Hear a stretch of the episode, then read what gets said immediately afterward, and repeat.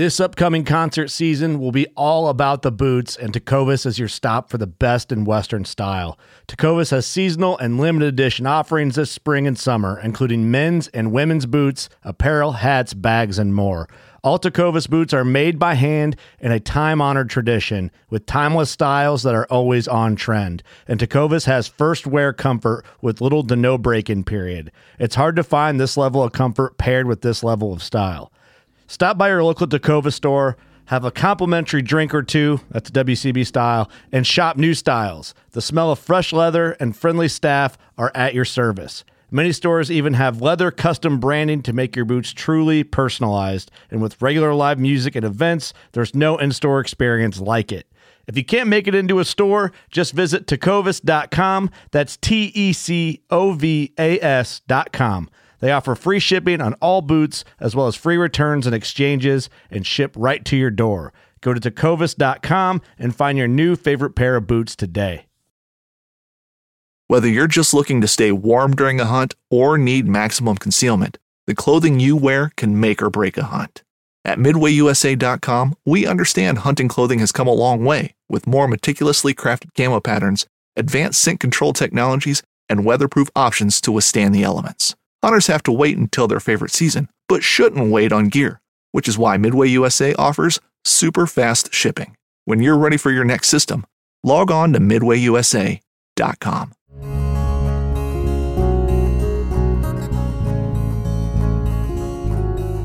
Welcome to the Casting Across Fly Fishing Podcast. I'm Matthew of CastingAcross.com, where I explore the quarry and culture of fly fishing. This is episode 156. My number 156 is shown in this podcast. And today we're going to talk about fly casting. We're talk about a few concepts related to fly casting. And I totally appreciate and understand that fly casting is not great for spoken word, not great for written word. It's okay in photograph. It's better when you're able to watch a video. It's even more ideal if you're able to do that in person with somebody. But actually, in my opinion, and just bear with me, in my opinion, fly casting is best taught and learned when you're able to go hands on with someone. Now, this doesn't have to be like in Happy Gilmore where uh, Chubbs got kind of behind Happy and was teaching him how to putt and was saying it's all on the hips. I mean, it's a classic Adam Sandler film. I mean, really uh, the, the pinnacle of, of 90s comedy cinema. But there, there's something to that, but you don't have to go that far to teach or to learn fly fishing. Um, but I guess the first thing that I, I wanted to, to talk about is if you are teaching somebody how to cast, or if somebody is teaching you how to cast, especially in those beginning stages, there is so much value in having your hand on their hand. Um, or if the, the rod grip is large enough, uh, then having your your hand completely adjacent to theirs.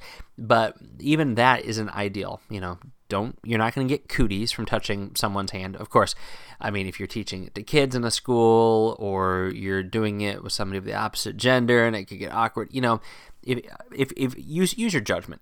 But ideally, all things being equal, everyone having pure motives, uh, you not being creepy, them not being creeped out, the best thing to do is have your hand over their hand and cast as as well as you can so that they can feel that rod load. They can feel what that line does to that rod.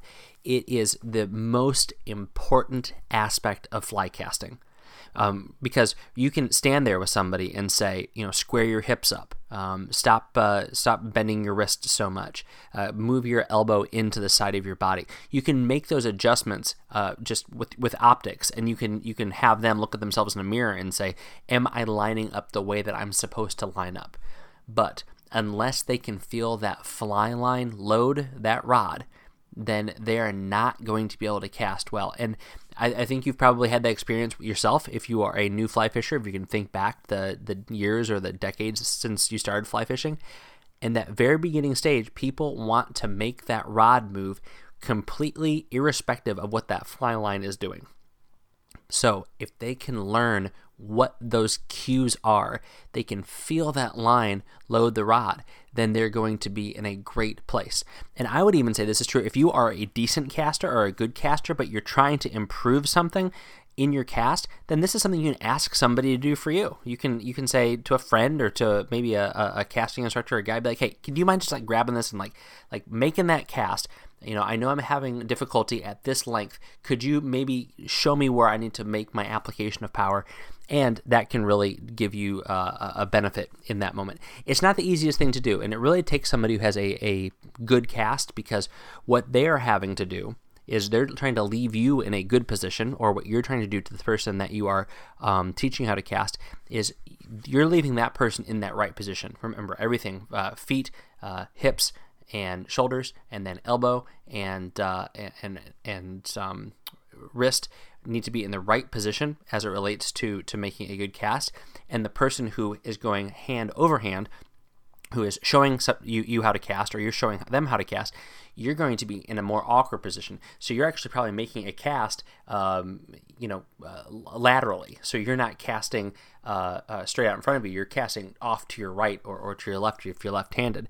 But as you become a more advanced caster, as you're able to to make some of those more complicated casts that are going to force you to deviate away from that proper body positioning then one of the benefits of being able to do that to you know accommodate a difficult situation that you find yourself in is that you're also able to help somebody learn um, without being all upon them so okay that, uh, that might seem like a bizarre thing to start with but i think it is a valuable valuable thing to to um, have in your toolkit if you're teaching your child how to fish if you're teaching your spouse how to cast if you are casting um, in in a a setting where you can show people how to do it.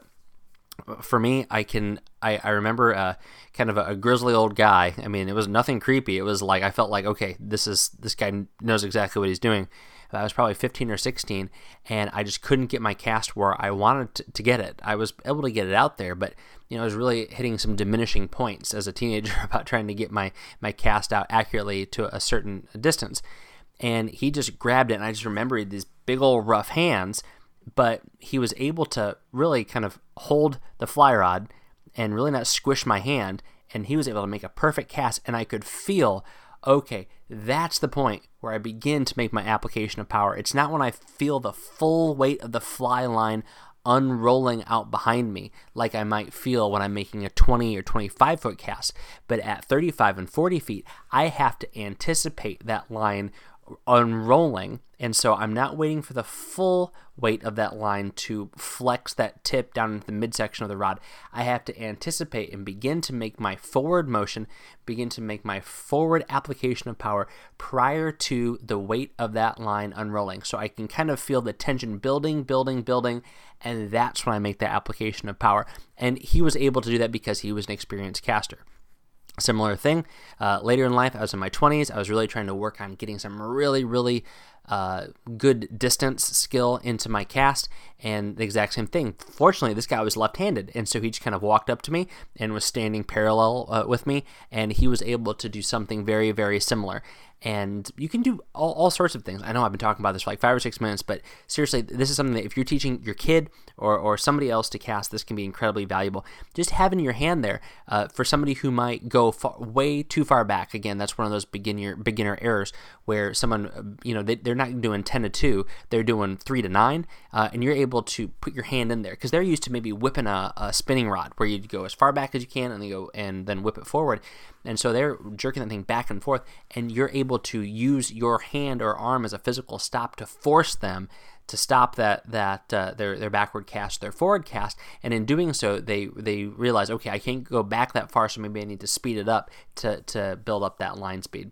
So that's my first kind of casting mechanic tip and I know that this might not be something that you well it is not something that you're going to be able to employ to improve your cast, but it's something that you can do to improve someone else's cast or you can ask somebody to do to improve your cast. You might think it's crazy, you might think it's totally non, you know, untraditional and you might think it's even a little bit weird, but I'm here to tell you this is how I'm show my kids how to cast. Show I've shown friends how to cast, and uh, you know if you're creeped out by it, I think that's probably a you issue, or maybe you're just you're creepy yourself. But I'm not going to assume that about my audience.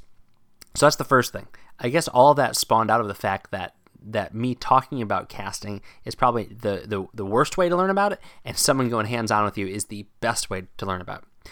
but moving on to my my second casting mechanic thing, uh, learn how to control your backcast. If you've listened to the podcast for any length of time, you've heard me talk about my appreciation for fast action, light line, short fly rods which seems a little bit contradictory. You know, you say, well, if you're going to be fishing these tiny little streams, then you're going to be using tiny little flies, you're going to be catching tiny little brook trout.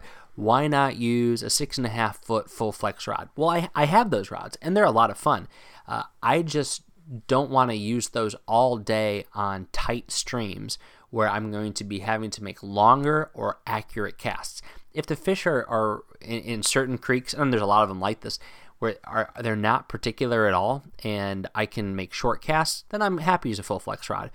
Um, or if I'm using a rod on a stream that is totally wide open, again, I can use a full flex rod. You know, you can you ought to learn how to cast far on a fast rod and on a slow rod. But on a stream that requires longer casts or has tight uh, uh, riparian buffers, you know, over overhanging branches, kind of this little tunnel situation, or even a high high gradient stream where you know if you are moving up waterfalls and behind you the the the stream side vegetation, even if they're trees, are now kind of at your level, then a fast action, short and lightweight fly rod allows you to control your back cast. But it's not just in that situation where controlling your back cast matters. Um, can you lay out a perfect, not perfect, but within reason, a decent, a presentable uh, 30 foot cast by casting your fly line virtually straight above you.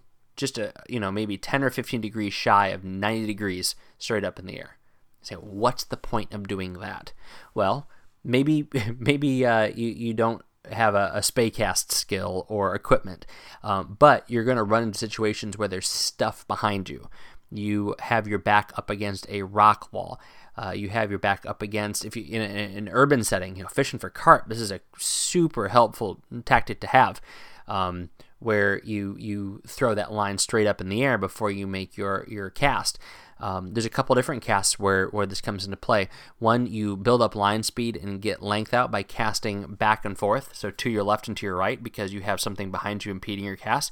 And then um, so if, if you're a right-handed caster, you're building up line speed and you're increasing your distance and length and your false casting just left and right. So you're casting to your right casting to your left and then you go to the left and your final false cast. Then you go straight up in the air. You do a haul straight up in the air and before right at the apex of that line. So as it's starting to unroll then you make your forward cast and uh, you have to have a higher trajectory for that cast. You can't aim it straight out in front of you. If you do that, it's going to splash down.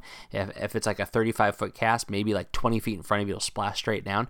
But again, you, you build up that speed going left and right, and then you go left as your last um, false cast, straight up in the air with a haul, straight up and then right as that is at the apex of unrolling, you have a high trajectory, maybe 45 degrees, maybe a little little shy of 45 degrees, straight out in front of you, and that line is able to drop down. So it's not going to be for crazy long distances. I mean, you're not going to be able to do cute single hand casts in situations like this where you have something behind you and get that same kind of distance that you would get if you were to use a double handed, some sort of spey cast. But there are ways around it. Um, but can you control your your your back cast in that way is really what that comes down to that's one example one practical real world example where it's not just some sort of of practice technique um, coaching soccer right now I don't know anything about soccer, uh, but I, I do know some of the fundamentals, um, ball control and, uh, and and how to how to move dribbling. And so I've been telling these kids. I mean, they're they're it's U10, so they're nine and ten year olds. Um, you know, guys the, and girls, the, the way that you practice is going to be the way that you play, and the drills that we do have meaning on game day on Saturday because those fundamentals that you're doing in these silly things around cones with you know us blowing the whistle and making you run to this spot and that spot you do that in practice then you do the exact same thing in the game and you're going to be successful because you have the muscle memory you have the the, the, the concepts that are not just oh, i'm going to go out and play soccer. The same thing is true with fly casting. If you go in your backyard and you try to throw a back cast straight up in the air behind you, or you try to make a uh, a back cast really low on the water, or you have it go off to one side or another, or you allow a very very wide loop in your back cast, um, a real open loop. So again, I'm, i know this is like a caveat within a caveat, but you know you're, you're looking for a tight loop uh, when you, when you cast because what that means is that that line is moving at a path that utilizes that energy most efficiently. So this is uh, you look at a logo of somebody casting, and or you look at an image of, of somebody casting on a magazine or on a on a website for a fly rod. This is when that line is kind of moving parallel with itself as it's moving backwards um, behind somebody, or it's unrolling in front of them. It's that kind of tight little loop. You don't want it closed. You never want that that fly dipping down towards that line as it's passing it. So the line that's moving out behind you, that fly ought to be moving parallel with the line that is is closer to your rod tip. Again, you know, you, you can visualize it and see what I'm talking about.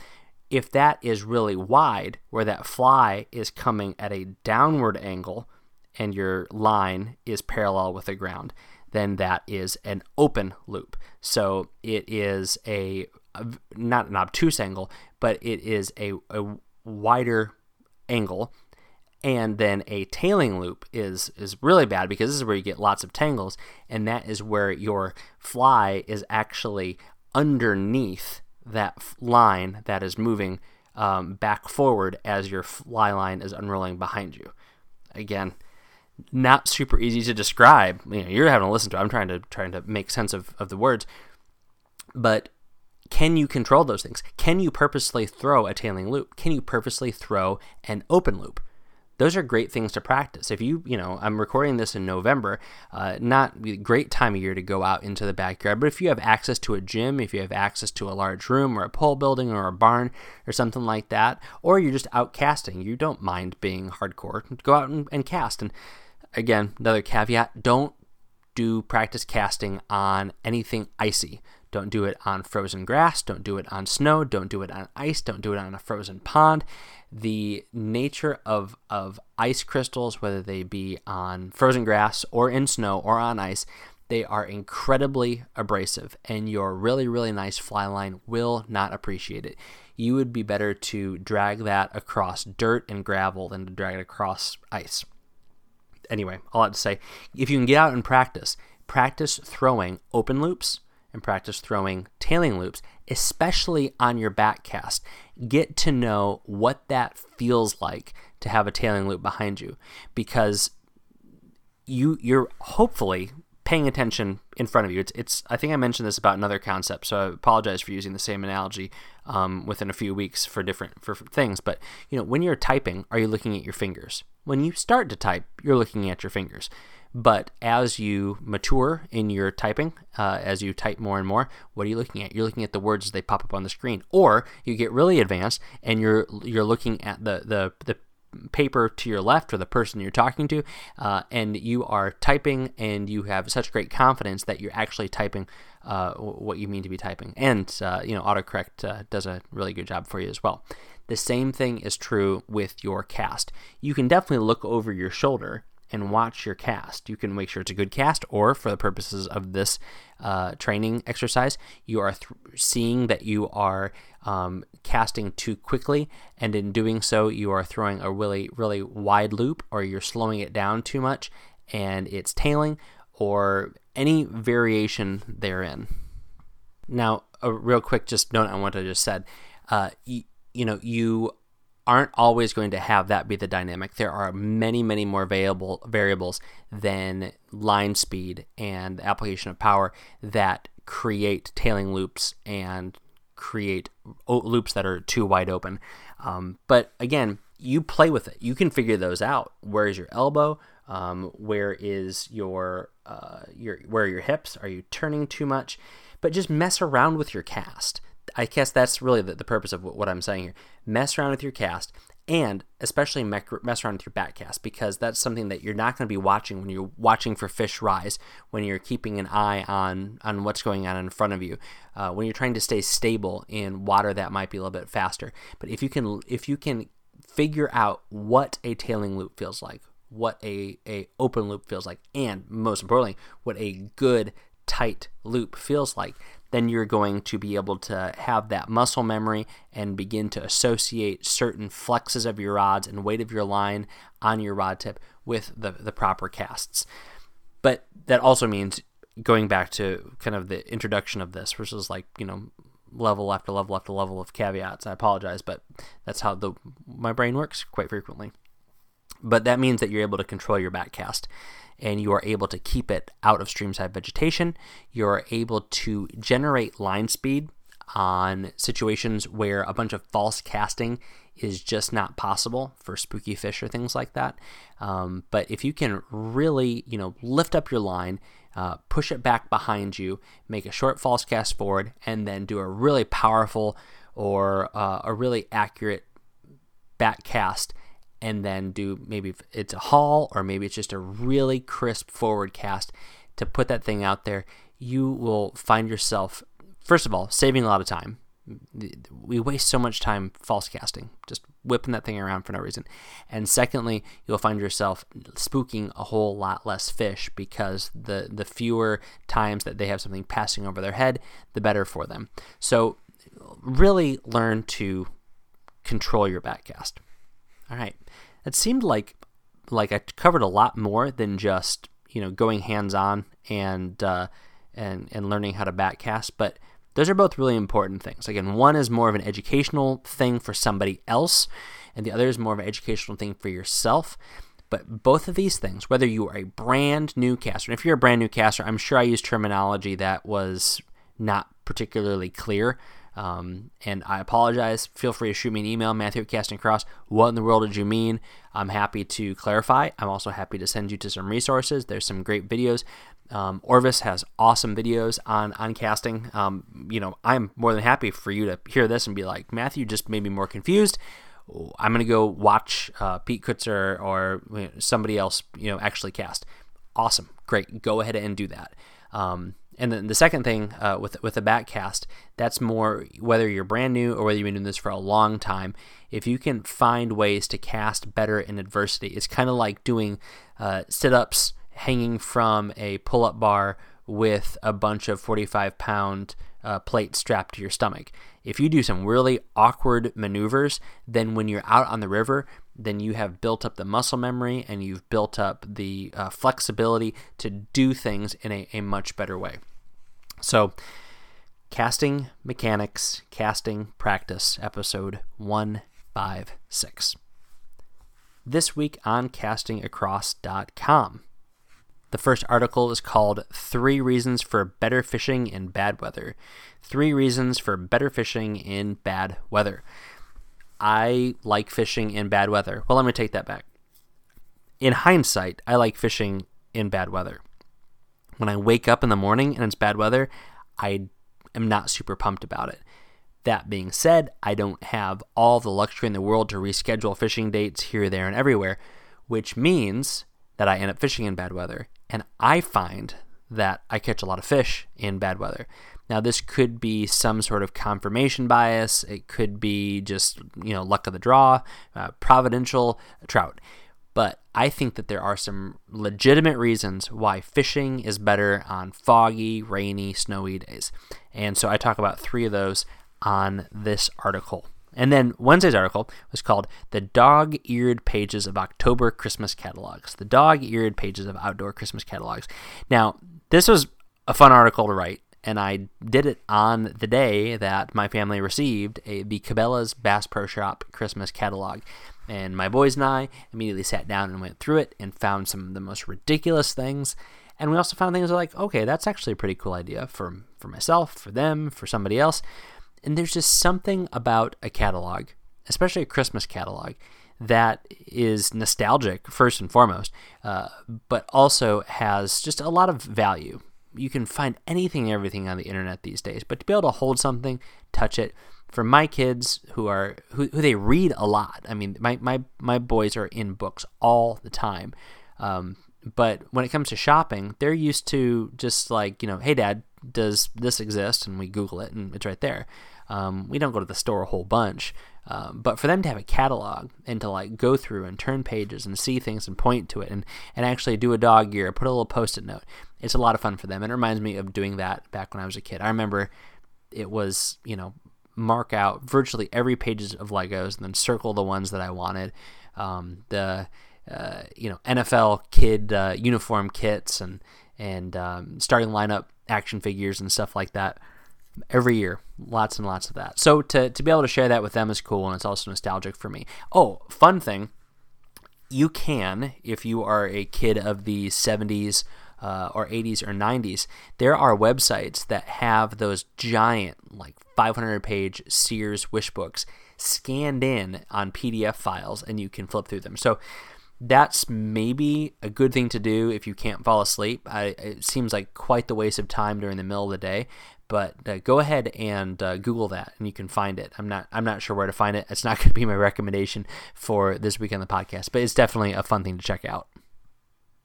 This week's recommendation on the podcast is the Bench Basin from Vedavoo.